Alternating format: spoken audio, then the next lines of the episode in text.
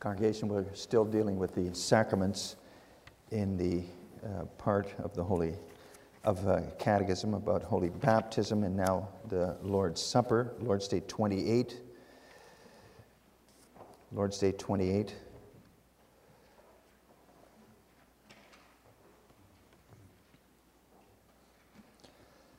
And in that Lord's Day, we confess the following.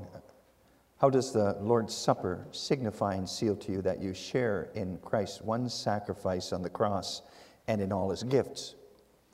In this way, Christ has commanded me and all believers to eat of this broken bread and drink of this cup in remembrance of him. With this command, he gave these promises. First, as surely as I see with my eyes the bread of the Lord broken for me and the cup given to me, so surely was his body offered for me and his blood poured out for me on the cross. Second, as surely as I receive from the hand of the minister and taste with my mouth the bread and the cup of the Lord, as sure signs of Christ's body and blood, so surely does he himself nourish and refresh my soul to everlasting life with his crucified body and shed blood. What does it mean to eat the crucified body of Christ and to drink his shed blood? First, to accept with a believing heart all the suffering and death of Christ and so receive forgiveness of sins and life eternal. Second, to be united more and more to his sacred body through the Holy Spirit, who lives both in Christ and in us. Therefore, although Christ is in heaven and we are on earth, yet we are flesh of his flesh and bone of his bones, and we forever live and are governed by one Spirit, as the members of our body are by one soul.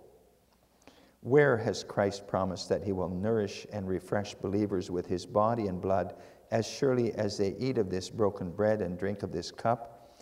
At the institution of the Lord's Supper, the Lord Jesus, on the night he was betrayed, took bread, and when he had given thanks, he broke it and said, "This is my body, which is for you. Do this in remembrance of me." In the same way, after supper, he took the cup, saying, "This cup is the new covenant in my blood. Do this whenever you drink it in remembrance of me. For whenever you eat this bread and drink this cup, you proclaim the Lord's death until he comes." This promise is repeated by Paul, where he says, "Is not the cup of thanksgiving for which we give thanks a participation in the blood of Christ? And is not the bread that we break a participation in the body of Christ? Because there is one loaf. We who are many are one body, for we all partake of the one loaf." So far, our confession.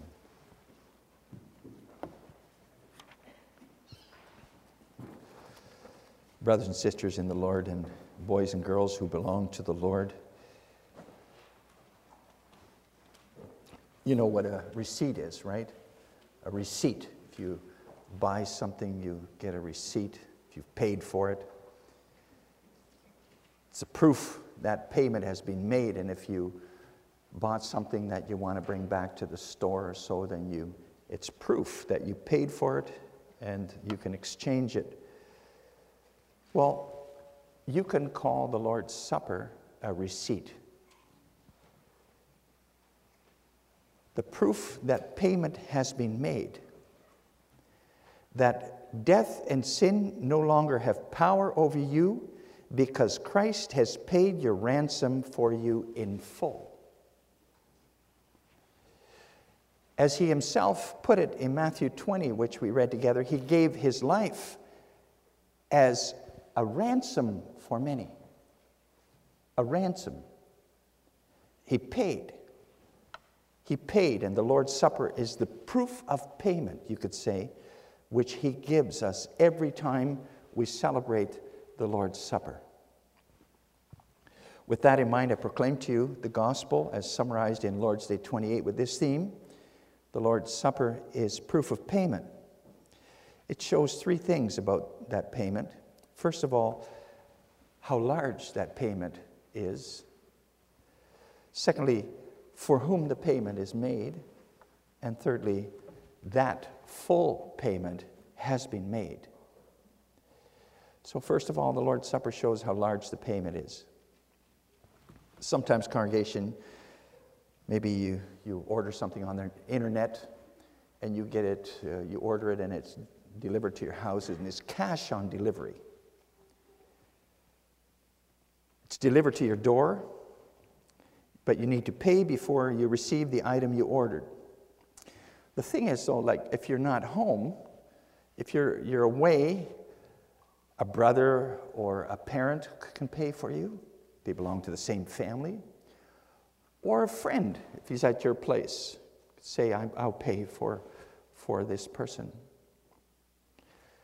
Well, imagine that you bought some furniture or appliances or so, and you had them in your house, and you were unable to pay. You bought them, let's say, on a payment plan, and you were unable to pay. Then eventually the debt collector is going to come to your door because you haven't paid your debt. And along with him comes the repo man. Because if you don't pay, they're going to take back what you purchased there. They're going to take the furniture or the appliances back again. But let's say the debt collector and the repo man come to the door, and again, you're not home. Well, imagine, congregation, that a brother of yours or a close friend is at your place, and then he's confronted by that debt collector and the repo man, and say he pays the full amount you owe so that you can keep it all, keep whatever you bought. When you get home, that brother or friend tells you what happened, how the debt collector came along with the repo man, and how he paid the amount you owed. And he shows you the receipt for the amount he paid, the proof of a payment. And then you're really thankful for that friend or brother, for his paying that, but you can't repay him. You're not able to. That's why you couldn't pay the debt in the first place. But say, he says, no problem at all. It's on me. I did this for you. Congregation, that's how the Lord Jesus is for us. That's what he did for us. He paid our debt before God, which we could never hope to pay, but which only became more and more of a debt as time went on. And the Lord's Supper is the receipt, the proof of payment he gives us. He shows us, I paid. And therefore, we can keep our lives. I mentioned payment and proof of payment because that's implied, as I mentioned, by the Lord Jesus himself in Matthew 20, where he says he came to give his life a ransom for many. He paid what we owed because of our sins. And I mentioned receipt or proof of payment because the Lord Jesus instituted the Lord's Supper not only to teach us something, but especially to assure us of something. We confess that also in Article 33, Belgic Confession, about the sacraments, that in them the Lord confirms to us the salvation which he imparts to us. He confirms it to us. And think of how the Lord Jesus instituted the Lord's Supper then too. He commanded us to eat of the broken bread and drink of the wine in remembrance of him. And to remember him implies then that in that Lord's Supper celebration, he shows us again, this is what I did for you. I paid for you. He, as it were, at the Lord's table, hands us the proof of purchase to certify that all our sins, our full debt, was paid before God. The Lord's Supper, after all, is a participation in the blood and a participation in the body of Christ. So we have a relationship with him, even though he's in heaven and we're here on earth. You can compare him to the brother or the friend who paid your debt in full for you, even though Jesus Christ is obviously much more than a brother or friend, but he's also the brother or friend who loves his own. Think of what he says, John 13, verse 1. Now before the feast of Passover, when Jesus knew his hour had come that he should depart from this world to the Father, having loved his own who were in the world, he loved them to the end. Think of what he says later, John 15. Greater love has no one than this, than to lay down one's life for his friends. He gave his life to pay our debt, the sins of his own in full, in other words. See, in the bread and wine at the Lord's Supper celebration, we can see how much was paid for us, how much the Lord Jesus Christ paid for us. He gave his holy life as ransom for us. Bread and wine are signs and seals of his body, which was put to death for us, and his blood, which was poured out for us.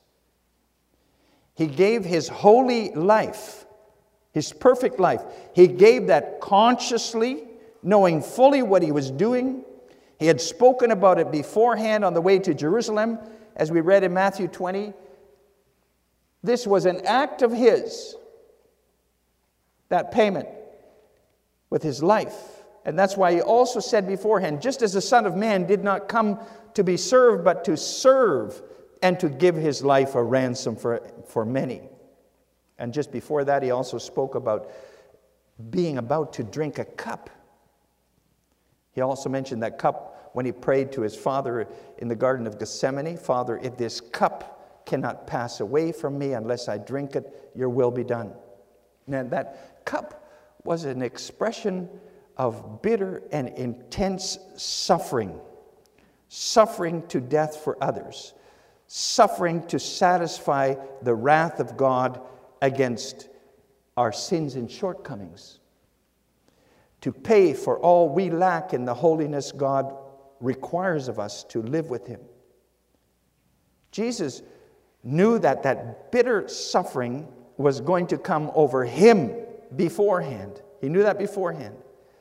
But he gave himself over to it out of love for us. And then later, Matthew 26, we read that too. He instituted the Lord's Supper so that we could always remember what he paid to set us free of all our debt before God. His life, his body and blood, holy body and blood. The Lord's Supper is proof of payment from your brother and friend. It signifies and seals that everything you owed to God, your Maker, has been paid in full by Christ. He took it all on himself. You've been ransomed from hell.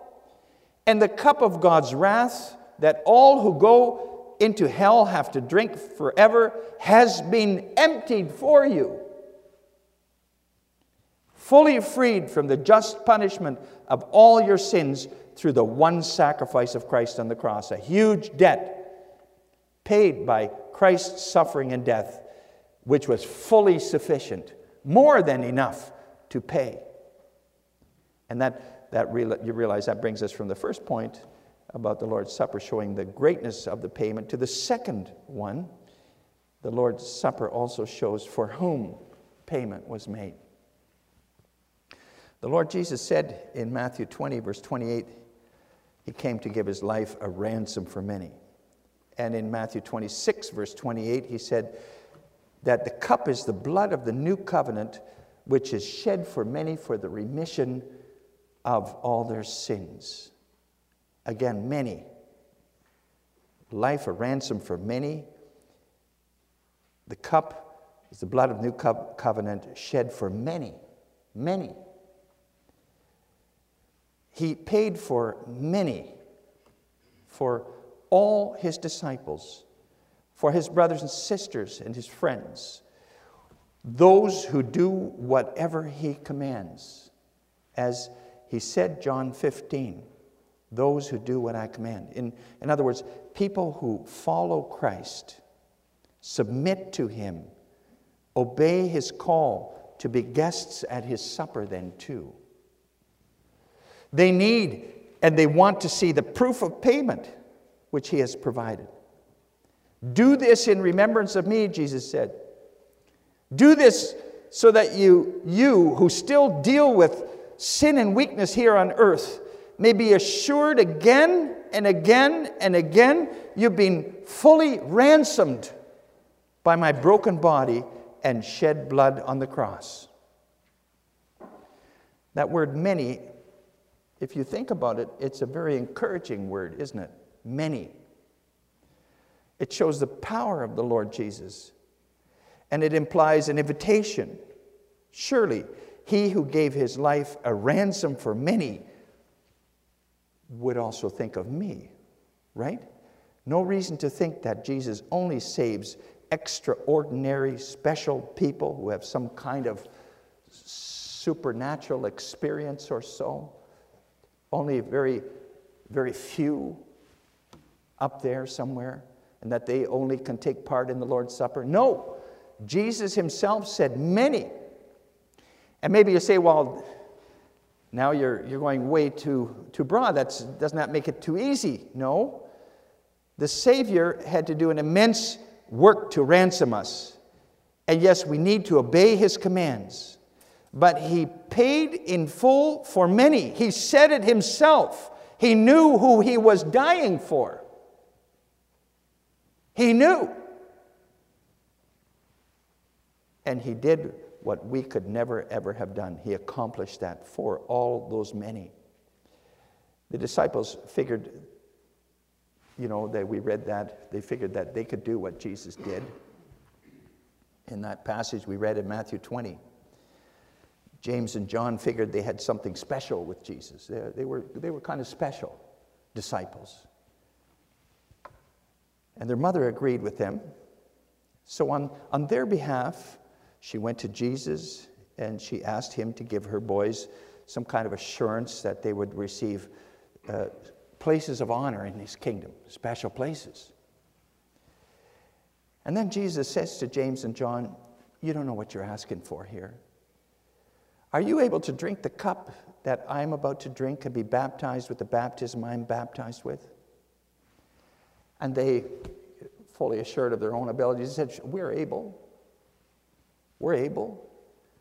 Well then, says Jesus, you will indeed drink the bitter cup of suffering and be immersed in trouble, baptized in trouble. But that doesn't mean you're going to receive those places of honor you requested. That's my Father's decision. You will not receive a place of honor in the Lord's kingdom just like that, in other words. No, that's been given, but has to be given by God the Father. But through Jesus Christ, he does grant a place of honor to many, many, not just a few special people, no, many. As long as you don't think you can achieve such a place by yourself, you're too weak and sinful for that. You can never pay the debts incurred by those sins and weaknesses yourself. No, the repo man is there to take everything you had, and you'll even be arrested, and there will be a trial, and you'll certainly be found guilty, at least if you depend on yourself, your own abilities. No, you're not going to be given a place that easily. You need to expect everything from somebody else. You need to expect everything from Christ. You need to give yourself fully over to Christ, who paid everything for you. And that's the hard part. That's the hard part for us. To give up trying to make ourselves good and depend completely for our life on Jesus Christ and him crucified. Also for our direction in life. That's incredibly hard for us to do. But it's wonderful at the same time to know that you don't have to depend on yourself. You don't have to. And see, that's how the Lord's Supper celebration gives us assurance. When you take that bread and wine and you sit there and think about the meaning of that bread and wine and you hear the words of institution, then you realize again, my debt is paid in full with the broken body and shed blood of Jesus Christ. and then you eat that bread and drink that wine, and you realize he did it completely for me. I have the receipt here. And you look around you, and you see brothers and sisters eating the bread and drinking the wine with you. And then you can think of that word many, many, including me and him and her, all sinners ransomed by Christ's death. And then the Holy Spirit assures you that you will also drink the wine new with the Lord in the kingdom of his Father. He comforts your heart when you see the proof of Christ's payment again. Full payment has been made. And that brings us to the last point of the sermon this afternoon. The Lord's Supper finally also shows that full payment is made. Congregation, the Lord's Supper then certifies to us that our debt is fully paid by Jesus Christ. We don't have to bear punishment for any sin anymore. We don't have to pay for any of our sins, not at all. Sometimes we think we are paying for our sins, right? Maybe we have a lot to endure in our life. It can become pretty difficult for us in life. But God's purpose in giving us troubles and afflictions in life is not to punish us for any sins. Christ has taken care of that. No, God always has a positive purpose for our trials and suffering. Sometimes we see that. Sometimes we see he uses it to strengthen our faith. We look back and say, yes, what I went through helped me in my faith. Or maybe he can use our suffering to strengthen the faith of those around us. And you can think of someone who is dying because of some disease, of cancer or something, and those standing around the bed watching this. It's a holy moment. And that strengthens their faith too. And it's always in order that we bring glory to God's name. His children endure in faith in their troubles, like Job endured in his suffering. And then God is glorified, and Satan is the loser. The thing is, your trouble and affliction is never because of sins. For those who believe, it's never punishment for sins. Think of the words spoken at every Lord's Supper celebration. It's like you get that receipt held out to you again so you can read it. His body was broken, it said there, for the complete forgiveness of all our sins. His blood was poured out. You know, when the wine is poured, his blood was poured out for the complete forgiveness of all our sins. Remission of our sins. He ransomed us. He paid for our full freedom. What a relief. What a wonderful comfort to see that proof of payment, of full payment at the Lord's Supper celebration then. After a time of struggling with your sins and shortcomings again. You can come together and see the proof of payment again. No more punishment for those sins being paid for again. You see that every time again. And you might wonder yet what Jesus meant when he tells James and John in Matthew 20 that they will drink the cup that he was about to drink and be baptized with the baptism he was going to be baptized with on the cross when all God's waves and billows came over him. Well, that meant for those two, they were going to encounter a lot of suffering and struggle in their lives, in their ministry as apostles. But that trouble and suffering wasn't payment for sin. We know that, for instance, James was the first of the apostles to lose his life for the gospel.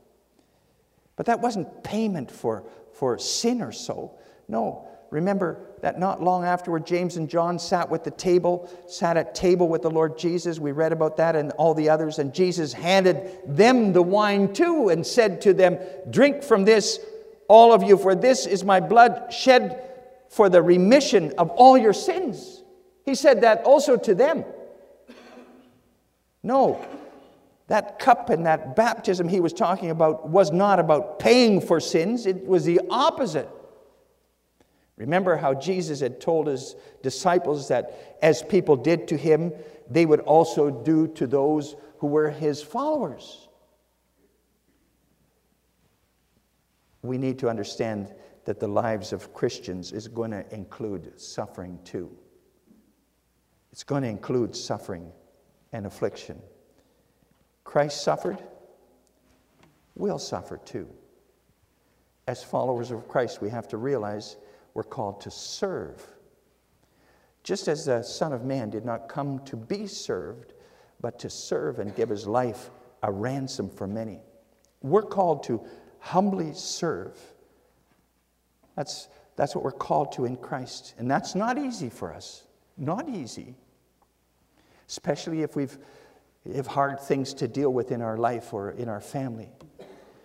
But when we serve, and also when we suffer, it's never to pay something back to God. If we think we need to do that, we're going to lose Jesus Christ. We're going to lose him. No, we're given his proof of full payment every time we celebrate the Lord's Supper. And all we owe him is thanksgiving, to serve him in humble gratitude with our whole heart. Serve him with the amazing love and grace that he has shown to us when he gave his life a ransom for us. Amen.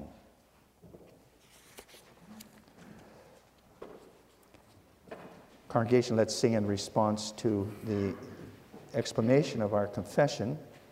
Hymn 62, stanzas 1, 2, and 3.